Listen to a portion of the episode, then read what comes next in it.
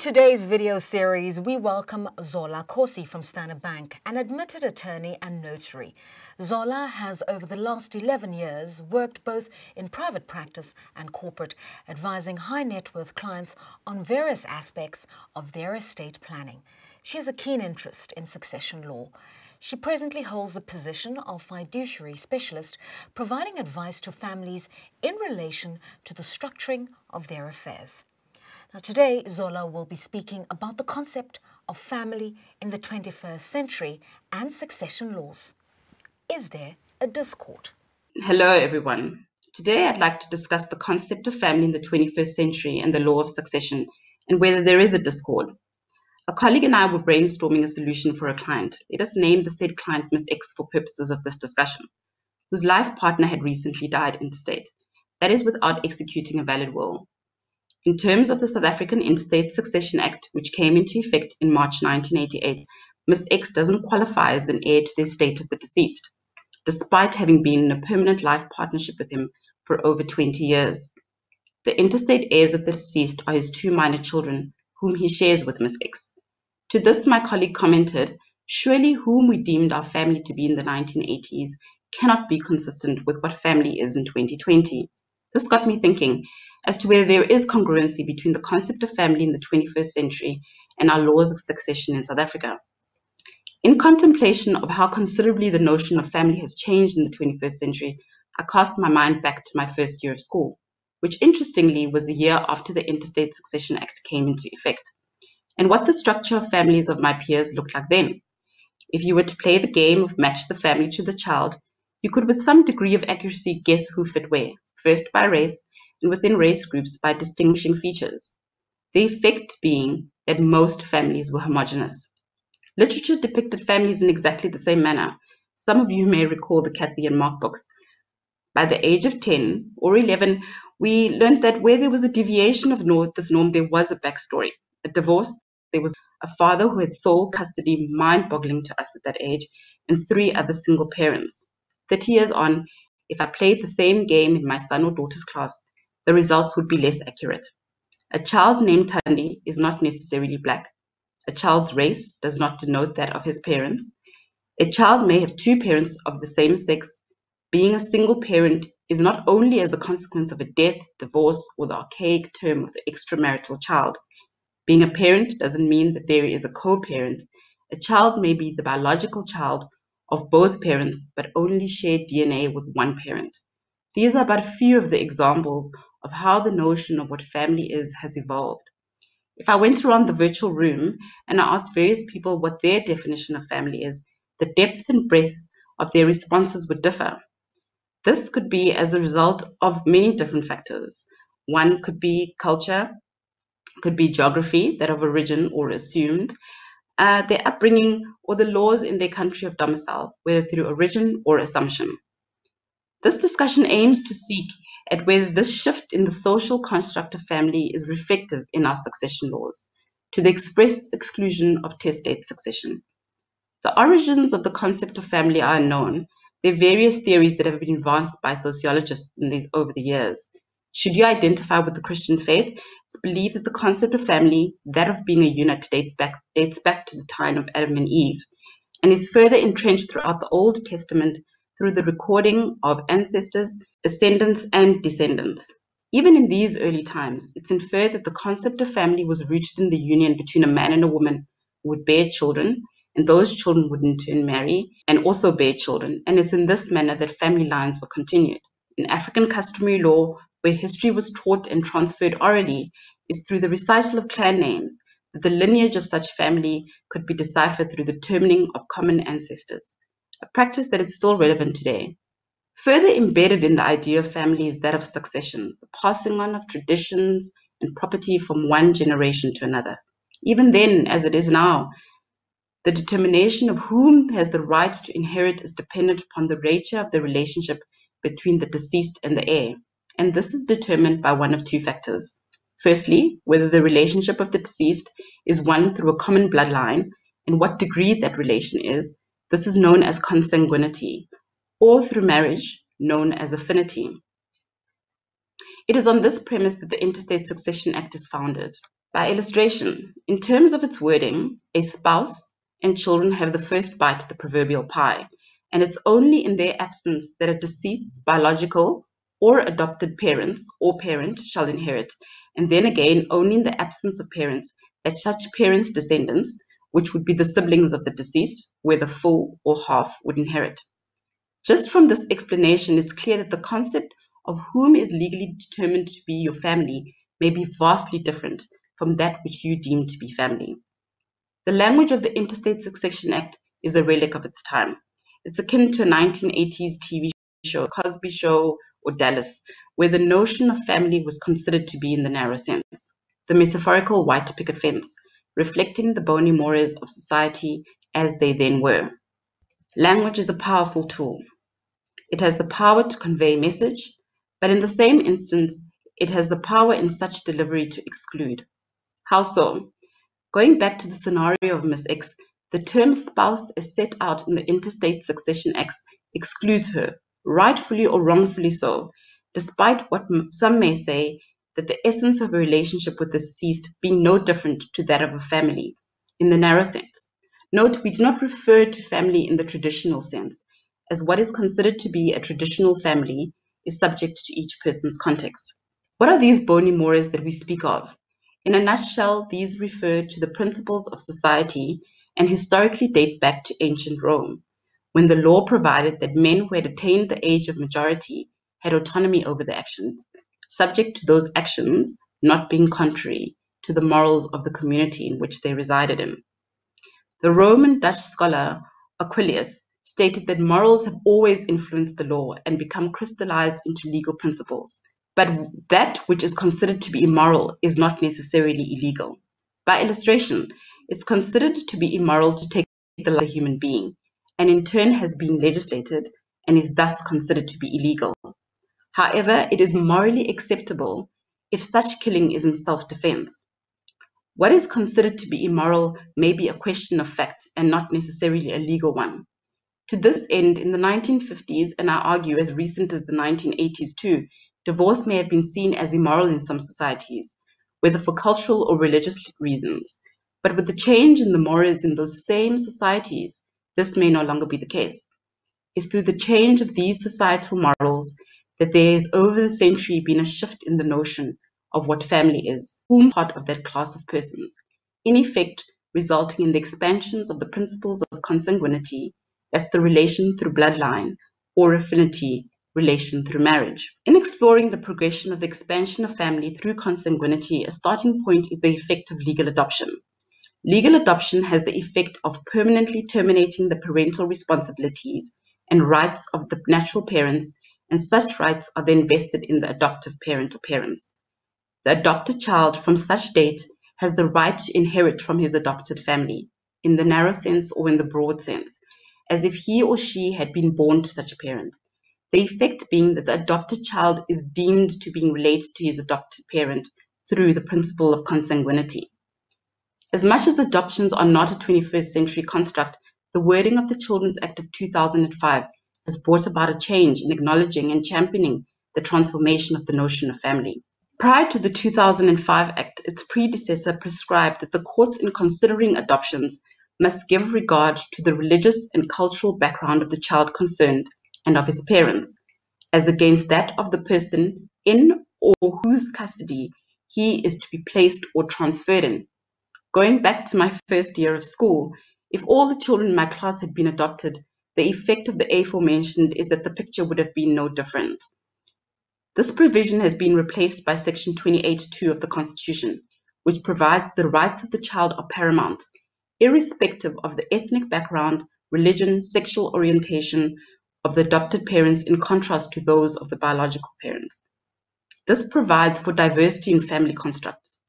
A study done by Mokomane and Cocken entitled Adoption in South Africa Trends and Patterns in Social Work Pattern, utilizing the quantitative data produced by the National Adoption Register, notes the majority of adoptions are step parents, closely followed by single parents. This study shows the shift of the narrative of what a family should look like to what families simply are. Relations through consanguinity have in the 21st century been furthered through the development of medical research in the field of artificial insemination and in turn surrogacy. A child that is born as a consequence of artificial insemination is legally the child of such woman who births him or her, and can therefore inherit from his or her biological parent. Nothing uncommon in such instance, you might say. However, if a child is born to a couple as a consequence of artificial insemination with the gamete of only one party and the other gamete belonging to a third party donor, subject to the consent of the couple, such child's parents shall be the couple's, irrespective that biologically only one parent has contributed to that child's DNA. In turn, the child will be entitled to inherit from both parents, being the couple, despite the child, in the strict sense, being related to only one parent by consanguinity, being the bloodline. Similarly to adoption, no rights or obligations are created between the child and the third party donor. The Children's Act of 2005 also makes provision for surrogacy, which was before the promulgation of the 2005 Act not legislated. In terms of Section 294 of the Children's Act, in order for a surrogacy agreement to be effective, the use of the gametes of both parents, known as the commissioning parents, or where not possible due to biological, medical, or other reasons, the gamete of at least one commissioning parent is a requirement. To this end, such child could inherit from both parents, as contemplated with artificial insemination, or where the commissioner is a single parent from such parent. In the matter of AB and another versus Minister of Social Development, AB challenged the constitutionality of Section 294 on the grounds that it discriminated against people who are conception and pregnancy infertile. A little background AB was divorced and had unsuccessfully attempted artificial insemination on numerous occasions and had been medically advised that her ova were not viable. Surrogacy with donated gametes were her only option. The majority decision of the court took a narrow interpretation of family. The court held that the intent and actual effect of Section 294 is unambiguous.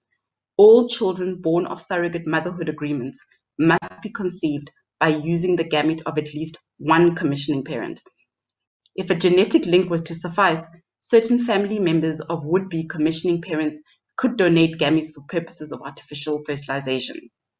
Section 294 is of interest, especially where the Children's Act confers the status of parent to a partner who has not contributed any gamete in the instance of artificial insemination, but limits this application in the case of surrogacy, the distinction seeming arbitrary in light of the societal mores moving towards diverse family structures. The last 20 years have not only seen a shift in the definition of consanguinity, but that of relations to affinity as well. Marriages, in terms of the Marriage Act, looked to the formation of family in the narrow sense, even though not expressly recorded in the Act, as the union between a man and a woman creating the bond of affinity. This was the only manner in which the bond of affinity, together with the rights and obligations that are attached thereto, could be formed. In a move to be more reflective of the South African society and the reality of its family constructs, the term and expanse of affinity has through legislation been expanded, allowing for such bonds to be created through various pieces of legislation. The first of such being the Recognition of Customary Marriages Act, which came into effect in November 2000. In terms of the said act, customary marriages gained recognition regardless of when they were concluded or how many wives were a party to a customary union. Professor Mosikatsana comments that the common law of marriage is based on Roman Dutch law, which is influenced by Christianity, and the exclusive nature of the common law does not reflect the social reality, as is restricted to civil marriages. This shift is important given the expanse of the people who reside within the borders of South Africa and the implications in this respect to the application of the Intestate Succession Act, as it allows for the Act to be more inclusive. Thus, in terms of this, a deceased male's wives, as a collective, and his descendants will be able to inherit in terms of the Intestate Succession Act. This extension to the principle of inheritance and the alignment to the Constitution was evidenced in the case of Bhe versus Magistrate of Khayelitsha, in which the court dealt with the constitutionality of the principle of primogeniture, the construct that the eldest male heir has the right to inheritance to the exclusion of female heirs, as well as the question of the blanket application of the Black Administration Act, which automatically applied customary law to the states of orphans. The court found both to be discriminatory, in the former on the grounds of race and gender, and in the latter on the grounds of race. The right of equality entrenched in the Constitution was cemented by the promulgation of the Civil Union Act, which provides same-sex and heterosexual couples with the right to enter into a union that has the same effect as that of the Marriages Act. Of interest is the distinction in the wording of the Marriages Act and the Civil Union Act in the definition of such union. The Marriage Act references a lifelong voluntary union, whereas the Civil Union Act references the term union as a union which is voluntary and to the exclusion of all others whilst it lasts. One may say that the drafters had a sense of humor. However, it suggested the wording whilst it lasts is in recognition of the possibility of a separation and or a divorce, a realistic view of the society that we reside in, and not an idealistic one. It, in essence, reflects the morals of the times. Our courts in the determination of matters take public policy into This has been of relevance in respect of the extent as to whom the law prescribes to be family versus the reality of the changing nature of the social mores as to what familial bonds are. Justice O'Regan in the matter of Dawood versus Minister of Home Affairs in delivering her majority judgment held that family is the natural and fundamental unit of our society. But the definition of family also changes as social practices and traditions change, and thus we should take care not to entrench particular forms of family at the expense of others. This transformation of societal and legal concept is unfortunately not a reality for all South Africans. Presently, marriages concluded in terms of religious tenets of the Hindu or Islamic faith have limited legal recognition. This is said to be as a consequence of such marriages being potentially polygamous, a hurdle that seems to have been effectively overcome by the Recognition of Customary Marriages Act, but still eludes in this instance. Due to this crevice in the law, the courts have had to determine the position of these marriages and the hardships that such non-recognition poses in respect of succession laws. In the 2004 judgment of Daniels versus Campbell, the court held that a party to a monogamous Muslim marriage is a spouse for purposes of the intestate succession as well as the Maintenance of Survival of Spouses Act. Justice Albie Sachs commented that the interpretation of the term spouse should be broad and inclusive in its construction, which is consistent with the ordinary meaning of the word. Four years later, the matter of Hassam versus Jacobs nomine officio further advanced the decision of the Daniels case by extending the interpretation of spouse to apply to polygamous Muslim marriages. The question begs, is there a discord between the 21st century of notion of family and our succession laws? The response is yes in some instances and no in others. Concepts such as adoption, relationships comprising of same-sex couples, customary marriages and marriages concluded in terms of religious tenets are not novel in the 21st century. The novelty lies in the shift in the morals of society. In South Africa, strongly dictated by our public policy and propelled by our constitution. In its maiden judgment of S versus Makwanyane, which dealt with the death penalty, the Constitutional Court commented that the Constitution seeks to establish a society where the individual value of each member of the community is recognized and treasured. This is a notion that it has been able to achieve through dignity restoring judgments that have had the effect of extending the ambit of the Intestate Succession Act in its interpretation of what notion of family is reflective of the society in which it operates. On the other hand, despite the strides made, there are still perceived gaps, such as that of Miss X. Of interest is that the Western Cape High Court was seized with the determination of the right of a permanent life partner to inherit in terms of the Intestate Succession Act in the absence of any descendants. In a judgment handed down by Magona AJ on the 28th of September 2020 in the Bwanya matter, she held that Section 1, subsection 1 of the Intestate Succession Act was unconstitutional and invalid insofar as it excludes the surviving life partner in a permanent opposite sex life partnership from inheriting. The decision is, however, subject to confirmation by the Constitutional Court. There may be different arguments to counter the perceived gap as set out by Ms. X in the Bwanya matter. The first is that by conferring the status of spouse to Ms. X, is the removal of the freedom of election the individuals have to bind themselves and create the bonds of affinity, and the rights and obligations that flow therefrom. Or one may argue that in these instances, every deceased person, whilst alive and subject to having capacity, is able to execute a valid will that tailors for the notion of what their individual concept of family is. This may be true.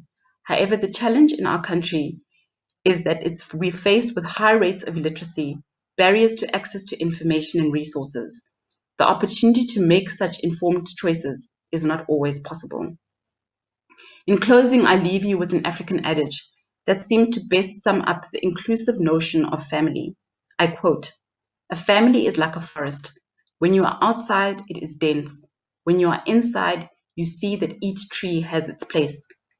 For Miss X, the value of her family structure and her place therein is yet to be determined. I thank you for taking the time to listen to us today.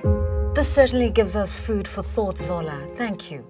That brings us to the end of this video series in our phenomenal family series, and thank you for joining us.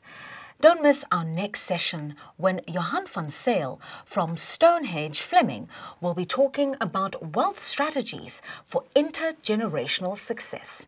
Goodbye until then.